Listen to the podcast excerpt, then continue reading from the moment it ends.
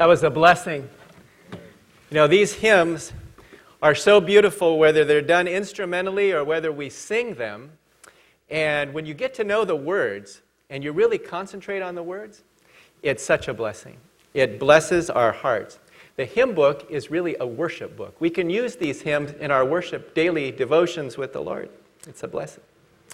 Well, it's good to, to be here this morning. We're going to begin with a word of prayer. Father, we're just so thankful for Gloria that you raised up to play the piano for us. And we thank you for Randy also and for all the musical gifts and talents we have in this church. We thank you for Sylvia directing the choir and for the worship team, Gospel Touch choir, youth choir, children's choir, every music ministry, Lord. It is a way to glorify your name. And we just pray that you will touch our hearts this morning through it and prepare us, Lord, for your word.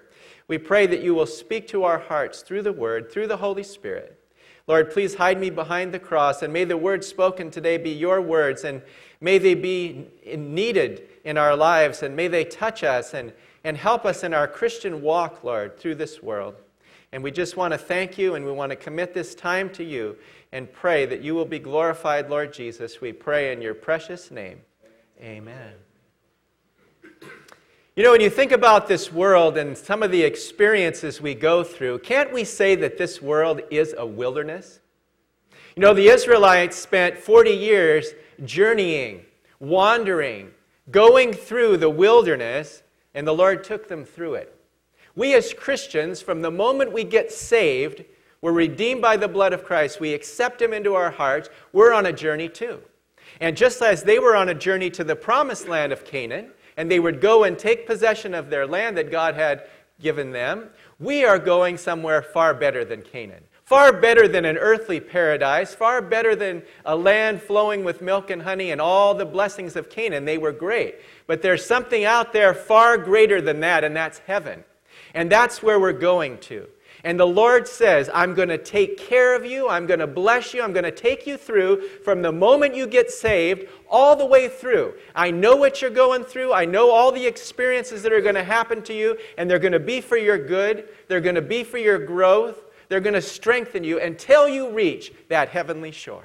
That's God's promise, and we can thank Him for that. I was picking up some medication the other day at CVS in Danville, and this lady was waiting on me, the pharmacy tech. And I had to get Sudafed. And nowadays, you have, to, you have to sign, you have to show your driver's license, you have to go through a lot of red tape and regulations. Cameron will know this from his days at CVS to get Sudafed. And I was telling her about that. She says, You know, I'm weary of all this too. I can't wait to go home. And I'm not talking about my house. She was talking about heaven. And right there, this is great. She's a Christian, I'm a Christian. I'm saying, thank God, we're not home yet. We're not home yet. That's why this world doesn't feel right. We feel out of place. We feel like a fish out of water sometimes because we're in the wilderness. We're journeying. The Lord is with us. We rejoice in all He's given us, but it does we're not home yet. And praise be to God, like we sang this morning. Wait till, it, till we get there. What a day, what a day that will be when we go to be with the Lord and are there in His presence forever and ever. Are you ready to go home? Are you ready to see the Lord? Are you ready? Well, the Israelites could have gone from Egypt right into the promised land. We know it very well. How many days our Bible scholars out there? How many days could it have taken them? Sylvia knows, but let's see if anybody else of her students, let's say, knows how many. 11, 11 days. And then how long did it take for them to get to the promised land? 40 years. 40 years. Big difference between 11 days and 40 years.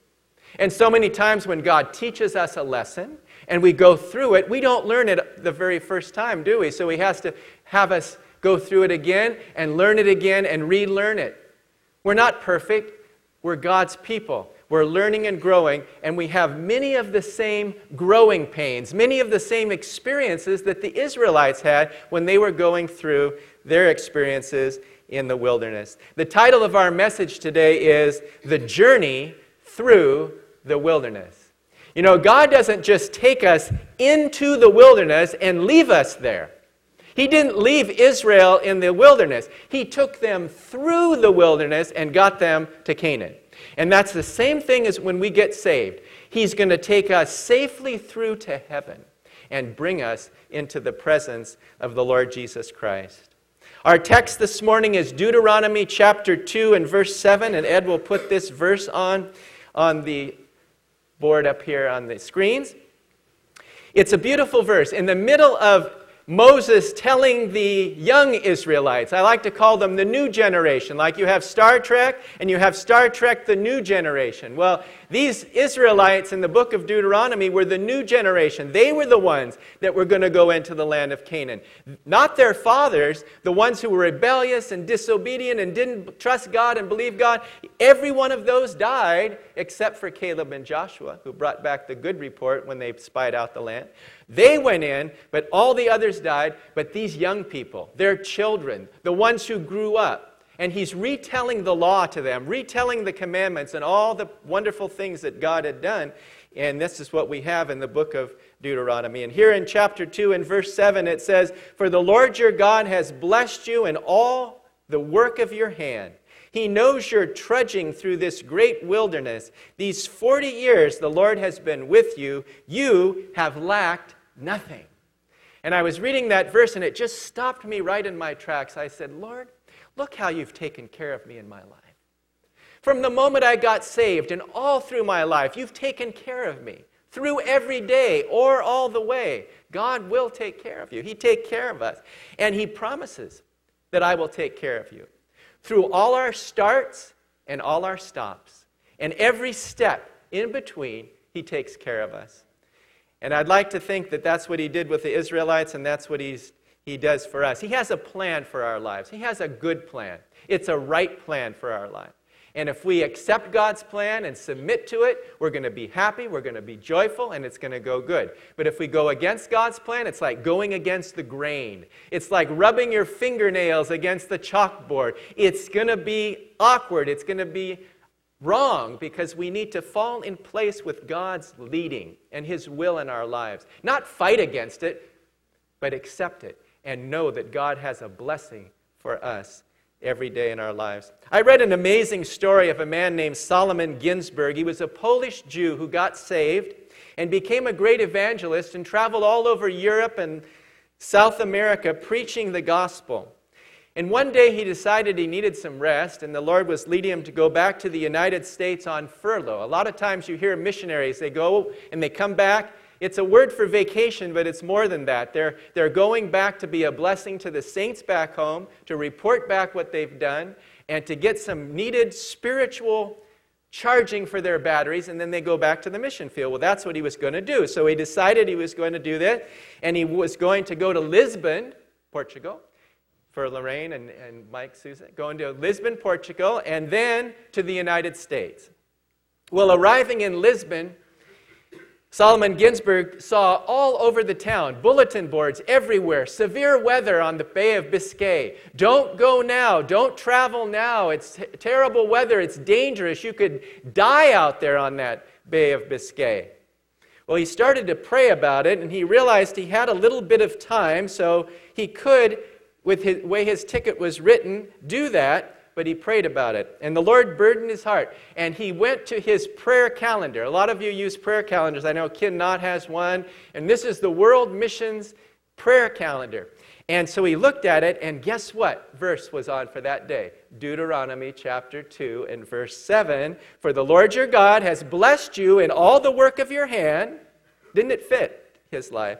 For he knows you're trudging through this great wilderness. These 40 years the Lord your God has been with you. You have lacked nothing. He says, I got my answer. I'm going now.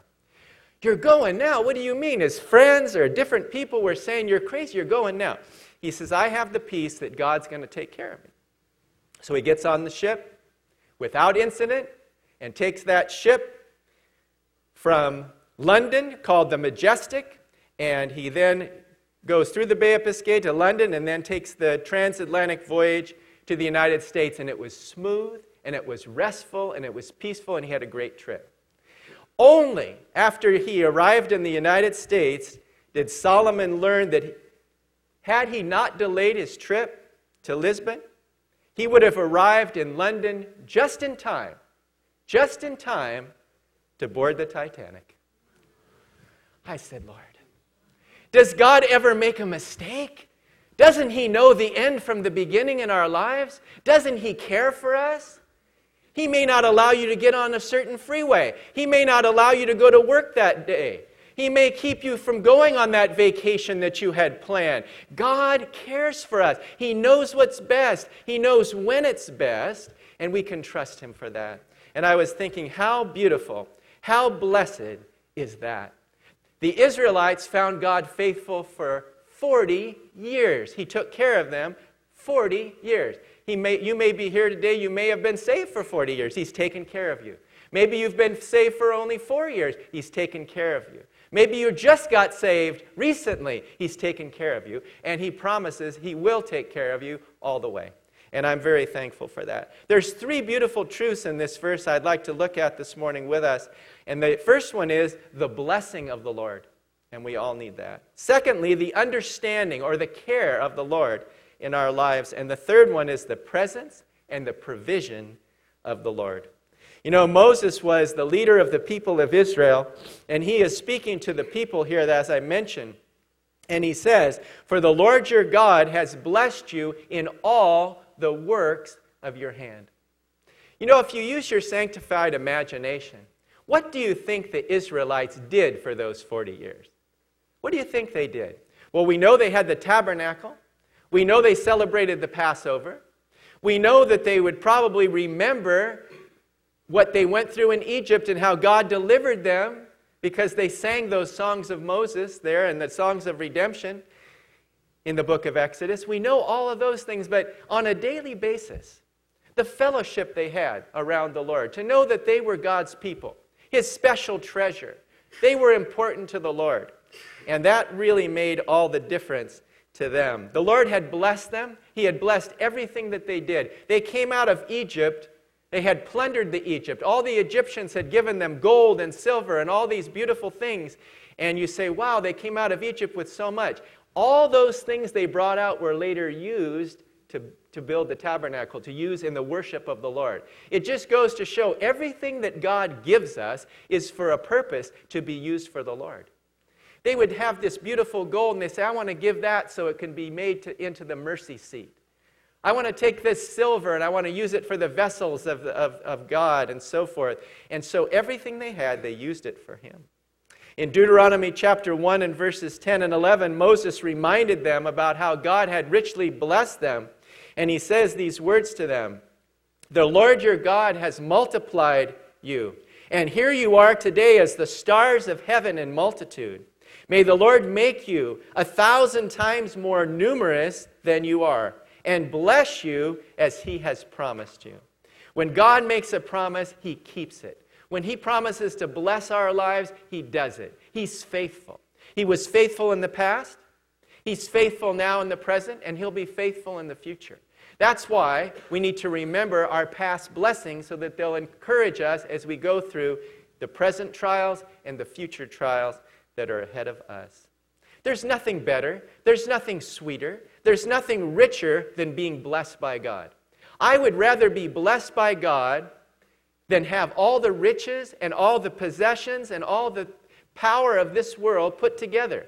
Because when God blesses your life, He blesses you spiritually as well as physically and mentally and emotionally and socially. And He blesses you financially and materially. He blesses you. The world can't do that.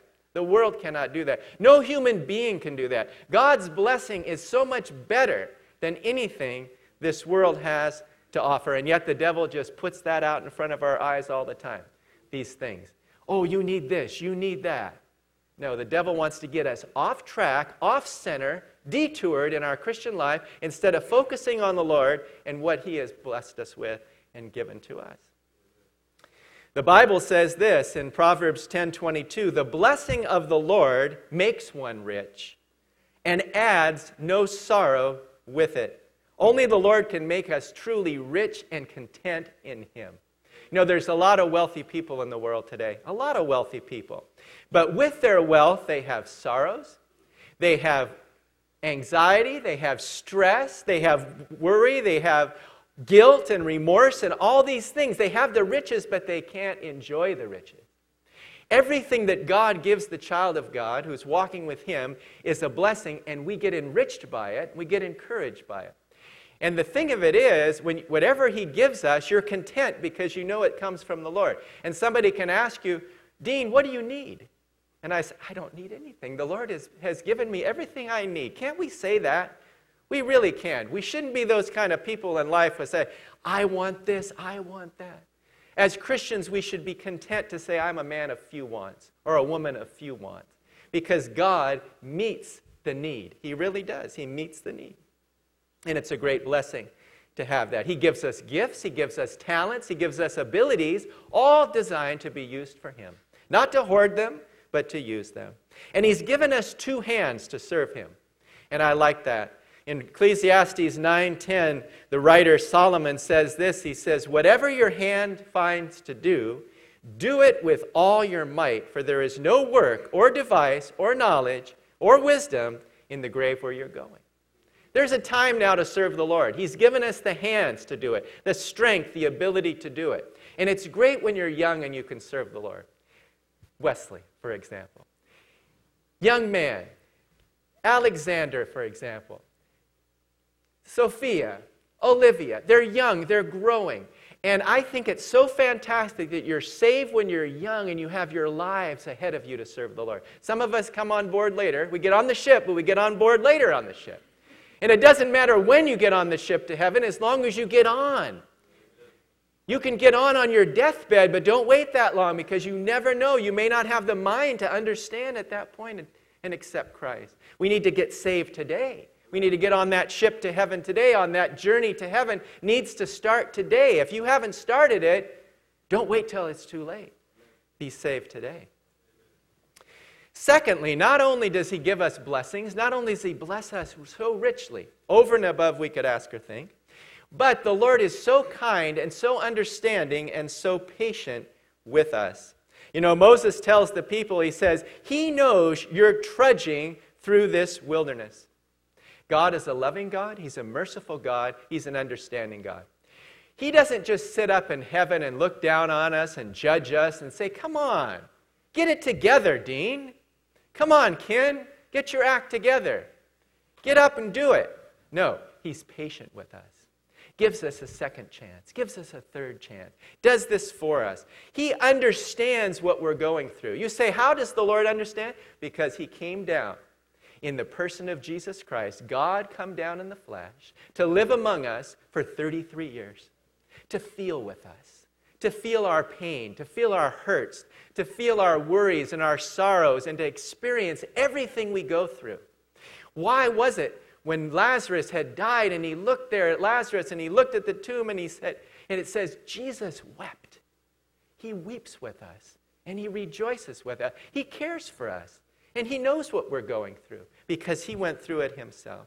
In Hebrews 4:15 it says this very same truth. It says, "For we do not have a high priest who cannot sympathize with our weaknesses, but was in all points tempted as we are, yet without sin." That's encouraging to me to know I have a Savior who knows all about me, all about my situations, all about my problems, and He cares about them. He doesn't say, Come on. This is so little. This is so minor. He doesn't do that. Nothing is too little for him. When we go through something, he goes through it with us. Think about that. The Israelites, Moses led them, but the Lord's presence was with them. He was with them. Imagine having the Lord with you on the journey. Well, that's true what we have as Christians today. The Lord is with us on the journey. We're going through the journey through this wilderness. He's with us. He was with them and He is with us. And we can be encouraged by that. No matter what experiences, no matter how hard they are, the Lord's there with us. He cares for us every step of the way. Yes, and I like this word. And the New King James is the only version that uses this word. And I thought, and it's the only time in the scripture it's ever used, and it's translated trudging. I know you're trudging through the wilderness. I said, now that trudging is not one you use in polite or a common conversation today, do you? I'm going to trudge off to work today. It's an old time word. We don't use it too often, do we? Sometimes I think we should, though. That word, listen, when you know the definition of it, sometimes on Monday morning you may think you're going to trudge off to work or to school. The word trudge in the Webster's dictionary is defined as to walk, especially wearily or laboriously. And I thought, wow, that was the journey they were on. It was a weary journey, it was a laborious journey, it was a long walk. Think how many miles they walked during those 40 years. It was a long ways to go. But all through the journey, the Lord knew when to tell them to stop and rest and when to go. And when there was, there was a pillar of fire by night and there was a pillar of cloud by day, and when that moved, they moved. And when that stopped, they stopped. And sometimes the, the children probably got a little impatient. We've been here, Daddy, so long. We've been sitting in this same spot for so long. Why can't we move? Why can't we go on to the next place? And the father would tell his son, You know, son, you have a good, you have a good question. That's a very good question. I'm going to tell you why. Because God's leading us.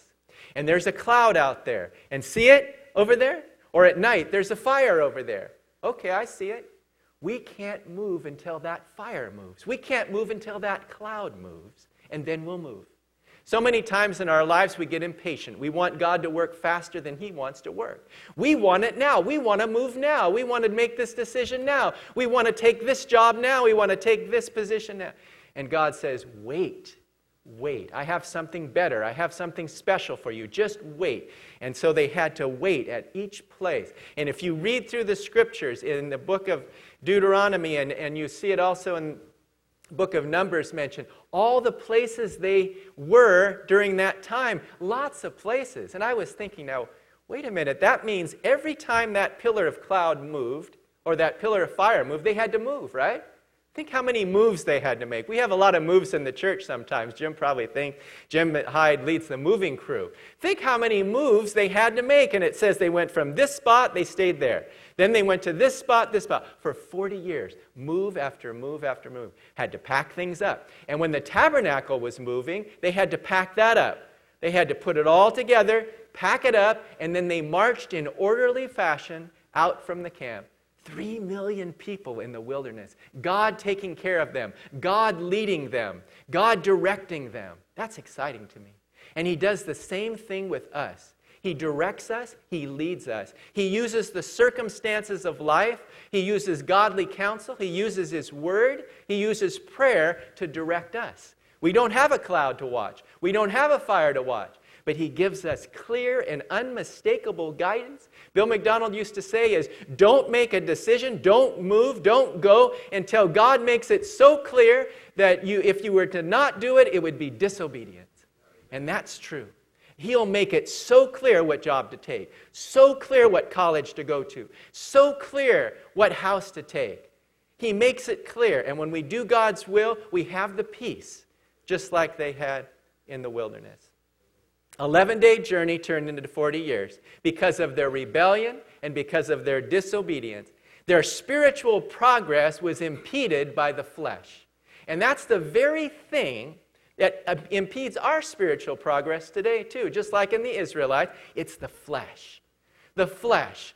Oh, we want to go back to Egypt. We don't like it out here in the wilderness. You brought us out here to kill us. You brought us out here to starve us to death. You brought us out here so we're going to die of thirst. One after the other after the other. A whining session. That's what it was. They kept whining and complaining.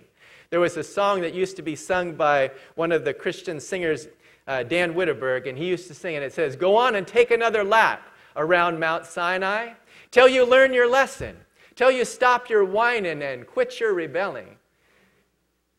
And that's exactly what they had to do. They had to stop right there and they had to learn the lesson and they, before they could go on. They had their share of problems, they had their share of trials and difficulties and sorrows, but the Lord was with them. 1 Peter 5 7 tells us as Christians what we can do casting all your care upon Him, for He cares for you. He cares for you. He cares for you. He cares for all of us. And if we just recognize that, how happy we will be. The Lord Jesus told us that the Christian life was not going to be an easy life. Just like their life was out there in the wilderness wasn't easy. Our life is not easy either. Jesus said in John 16 33, These things I have spoken to you, that in me you may have peace. In the world you will have tribulation, but be of good cheer. I have overcome the world. When you have Jesus leading your life, no matter what experience you go through, no matter what hardship, difficulty, problem, victory, success, triumph, whatever it is, it's always the best because it's the best for your life and for my life. He knows what's best and what to do in our life.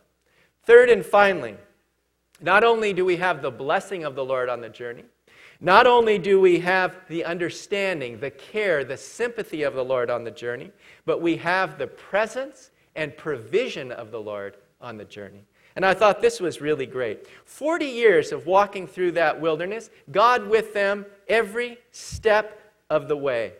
God's faithfulness.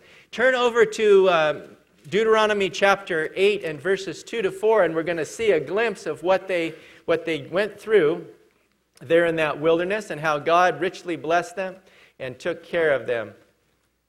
Deuteronomy chapter 8, verses 2 to 4.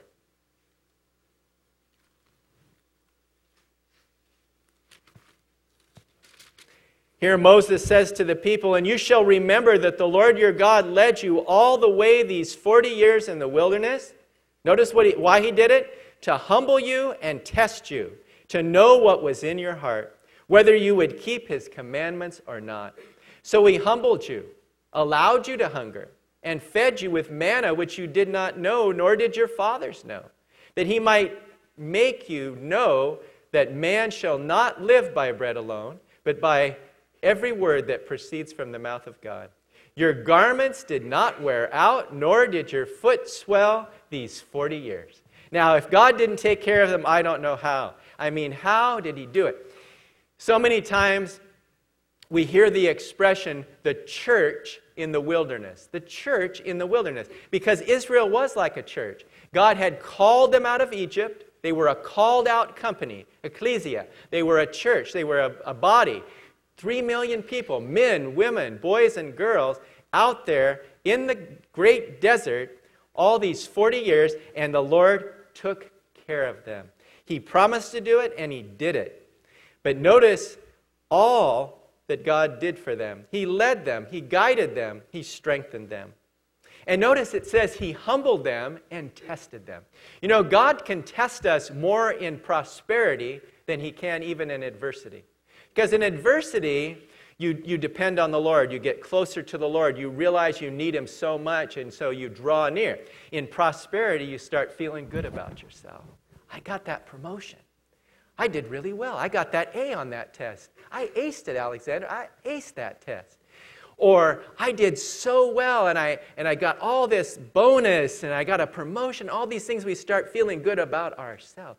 Prosperity tests us and humbles us because we have to remember we couldn't do it without the Lord. Amen. That everything, every success, every joy, every victory we have is from Him. And that's what they had to learn. And God was going to test them by it, and He did test them. So He allowed them to get hungry because He knew He was going to provide them with manna. He allowed them to get hungry. Why does He allow us to get sick? Why does He allow us to go through need? Why does He allow us to go through hard times? So He can show us how good He is, how loving He is, how strong He is to overcome it in our lives, to provide for us. That's what He does. And that's why He tested them for 40 years to see if they would obey Him or not. You know, it's one thing to obey God when everything is going well, that everything is successful in your family, in your job, in your church, everything. But when things are tough, and life is difficult, and the problems are mounting along with the bills, and all of these things are happening with our health, Read the prayer list if you want to see are we a needy people or what? And God is there for us every day, and He provides for us every day. And I'm really thankful for that. So He allowed them to get hungry so that He would feed them from, with manna. And then He allowed them to get thirsty. Okay, Lord, this is a tough one. You sent manna from heaven so they could eat it, but what are we going to do for, for something to drink here? There's no water. It's a great wilderness. It's hot during the day and real cold at night. And what are we going to do? And so the Lord told Moses, Speak to the rock. Another occasion, he told him to strike the rock. Difference there because when God told him to strike the rock and the water came out, that was good. But later on, he told them to speak to the rock, and he struck it in anger, and because of that, Moses couldn't go into the promised land. God is to be hallowed, he's to be made holy. When God says to speak to it, speak to it. When God says strike it, strike it. The differences in Scripture are there. And so that's what he wants us to do. He wants us to be an obedient people. So he gave them that. And he gave them shoes that didn't wear out. And these were better than Air Jordans. These sandals that they had didn't wear out for 40 years. I don't know how many people would have a pair of Air Jordans that are going to last you 40 years. Not going to happen. It's amazing. I saw in the news the other day they were lined up at the mall at some ungodly hour of 6 in the morning or whatever, even earlier, lined up to get the first pairs of the new Air Jordans that come out. And they were excited about it. And some of them were going to buy it and sell it on eBay and make a profit. And they were going to do all kinds of things. And I was just thinking, no, I'd rather sleep and, and, and spend time with the Lord and just go about my normal life. I don't need to wait in line for a pair of shoes. God made their shoes last 40 years. He made their clothes so they wouldn't wear out. Wouldn't you like to have a suit, gentlemen, or women, a nice dress that didn't wear out? The moths get to it. They wear out. The clothes wears out, and you have to go right, Eddie, and get a new one, right? They didn't have to do that. God took care of them. God will take care of you. They didn't have a problem with that. Now, it might be a problem for some of the ladies on that because the fashions changed, but no, 40 years they say they had the same ones and they were fine with it. Maybe, gentlemen, that's a good thing. Maybe we should implement. No, it's okay. it's okay. We need to buy the latest fashions. It is good. It's a good thing we have. But they had clothes and shoes that didn't wear out. God is good. And you know what? They had all kinds of weather in the desert too. It would rain sometimes, it may be some snow sometime, hot weather, cold weather, all kinds of weather they would go through for 40 years. You know what? God's not a fair weather God. He's with you in the sunny weather and the hot weather. He's with you in the cold, rainy weather and the stormy weather. He's with you in every kind of weather, every kind of circumstance. The Lord didn't leave them when the going got tough, He was there for them. And when the Amalekites attacked them, Joshua led the people of Israel, Moses and Hur, and they all were there praying, and, and God gave them the victory over the Amalekites. And then they fought Og, king of Bashan, and they fought Sihon, king of the Amorites, and they defeated them. They didn't go out and pick the fight with them. All they wanted to do was travel through the land, and they said no, and they came out and attacked them. You can't make peace with the flesh.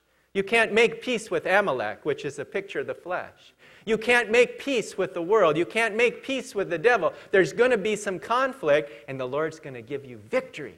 The Lord's going to give me victory through our journey through this wilderness, through the attacks of the evil one. And we are being attacked. And thank God we're going to get to our destination, and He is going to bless us. Using our sanctified imagination, think of all the babies that were born in those 40 years in the wilderness. Babies born in the wilderness. They didn't have hospitals. They, they didn't have this kind of thing. They did just fine. The babies were born. They grew up. They were healthy. They had babies born. They had weddings. I can imagine all the weddings they had in the wilderness. Think of celebrating that and joy, joyfully rejoicing. They didn't have a place to go for the reception, or they didn't have a special hall or special things like that. They couldn't go on a honeymoon and say, We're going to take off and go on a honeymoon somewhere else. Everything was under God's care and protection. Guess what? They had the best weddings and the best receptions, and they rejoiced. I love the Israelite people, don't you? The Jewish people, they're festive. They sing and they dance and they praise God. And I believe that that's what they were doing for those 40 years. They were rejoicing and singing praise to the Lord, and we should be doing that as well. And think how many funerals they attended during those 40 years. More funerals than weddings? Yes, because it says that every one of those men of that age that came out of Egypt, all the rebellious, disobedient ones, they all died. Funeral. We're going to a funeral today. Another one, another one, another one. In life, we can't avoid these things. We go through pain and surgeries and, and all kinds of illnesses and different cir- circumstances, and we even go through death. But guess what? We're going to be with the Lord. And that is the joy of it.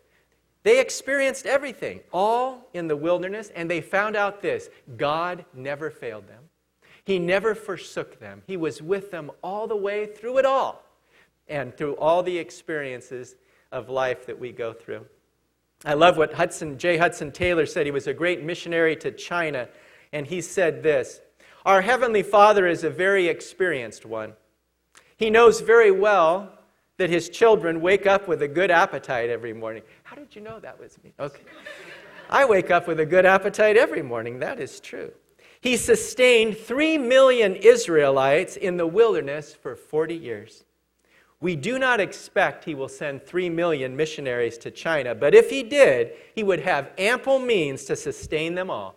And then he says these famous words, Hudson Taylor depend on it. God's work done in God's way will never lack God's supply. Amen. I said, Thank you, Lord. And he, it's so encouraging because at the end of this verse, he says it very clearly here You have lacked nothing. You have lacked nothing.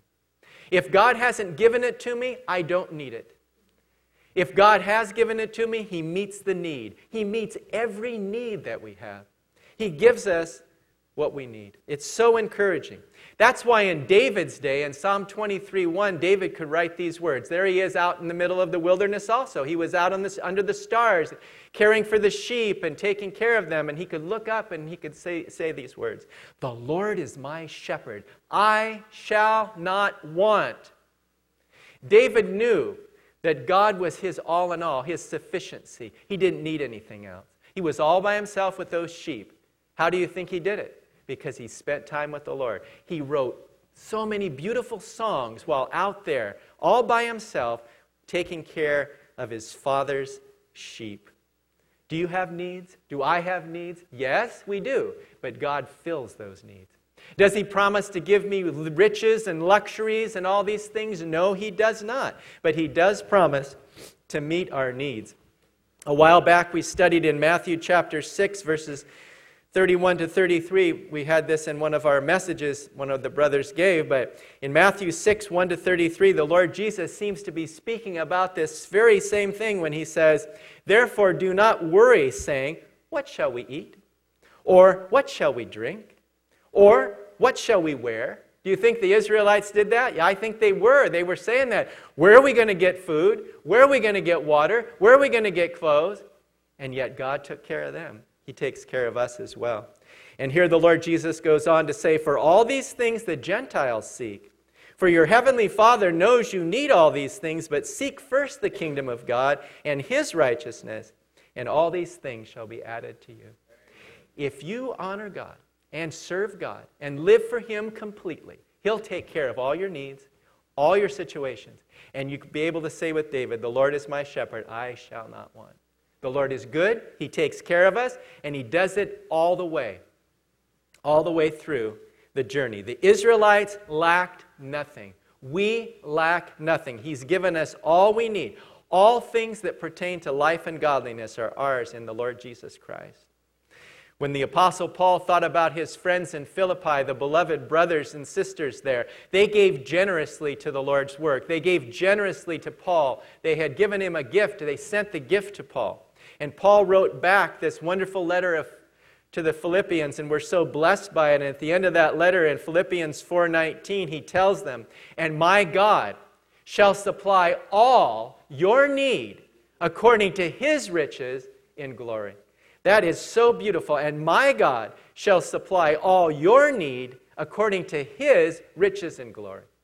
And it's like the distinction there, he doesn't say out of his riches and glory. He says, according to his riches and glory.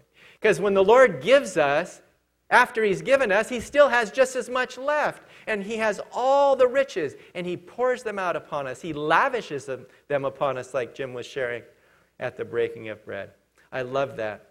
And I just want to conclude with one of the things that J. Vernon McGee had to say about this, this verse. And I have several commentaries at home, and I have different ones, and I was reading all the ones looking for this verse. Not one commentator could I find of the ones that I have. I mean, I don't have that many, but I have quite a few.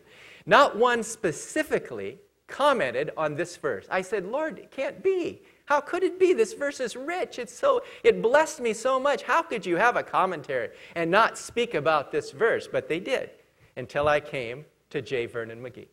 And I know Lorraine likes him, and many people, and he has that southern kind of folksy way about him. But I don't know if you know about it, but he was a Bible scholar. He had that down home kind of Texas twang that sounded kind of country and everything, but he knew his Bible. He knew the doctrine. He knew the teaching. He knew the Bible so well. He wrote on the entire Bible. And so when he came to this chapter, guess what? He wrote on the verse. I said, Wow, Lord, I like him. Yay, Vernon McGee. Well, he summarized it by saying, Here is the overall view of their 40 years. God knew all their trials and troubles because he had walked with them all those years. Moses could honestly say, Thou hast lacked nothing. How wonderful.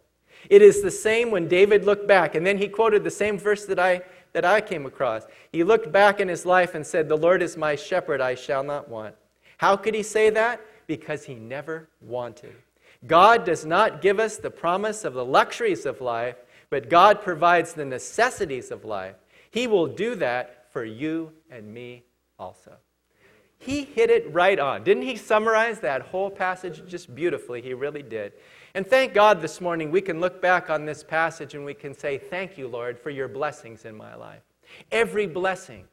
We oftentimes used to sing on Wednesday night, and we should sing it again. Count your blessings, name them one by one. Count your many blessings, see what God has done.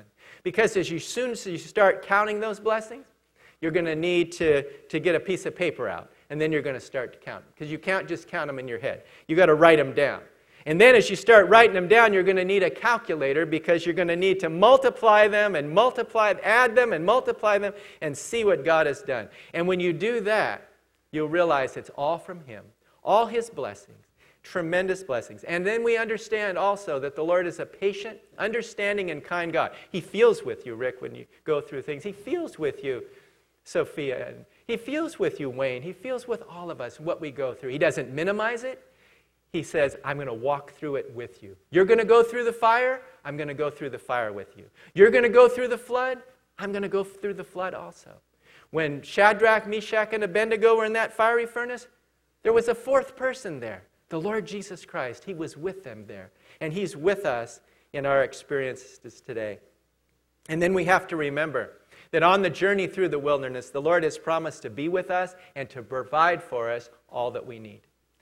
And we can trust Him for that.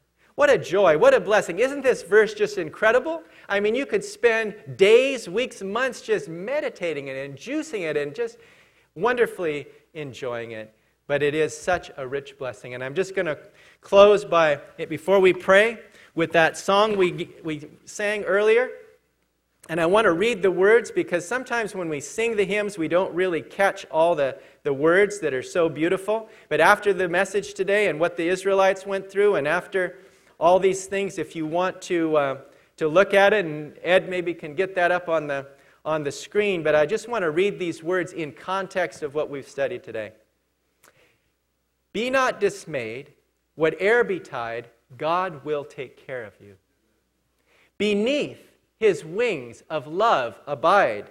God will take care of you. Through days of toil, when your heart doth fail, God will take care of you. When dangers fierce your path assail, God will take care of you. All you may need, He will provide. God will take care of you. Nothing you ask will be denied. God will take care of you. No matter what may be the test, God will take care of you. Lean, weary one, upon his breast, God will take care of you. And the chorus says, God will take care of you through every day or all the way. He will take care of you. God will take care of you. Shall we close in prayer? Father, we thank you for the journey through the wilderness. It's not always easy, it's difficult. We face trials and difficulties and problems. We face all these things, Lord, but we thank you for those times in our lives where you give us rest and peace. And even in the midst of the most difficult circumstances, Lord, you're with us and you carry us through. And we just pray, Lord, today that you'll encourage each one of the saints, each one of us, Lord, to rely on you every day, to trust you, to thank you for what you've done in the past and trust you what you're going to do in the future. And we thank you for the journey through the wilderness, Lord, our trudging through it. We thank you for your love, your care, your provision, and all that you've done for us. We ask your blessing now in your precious name, Lord Jesus. Amen.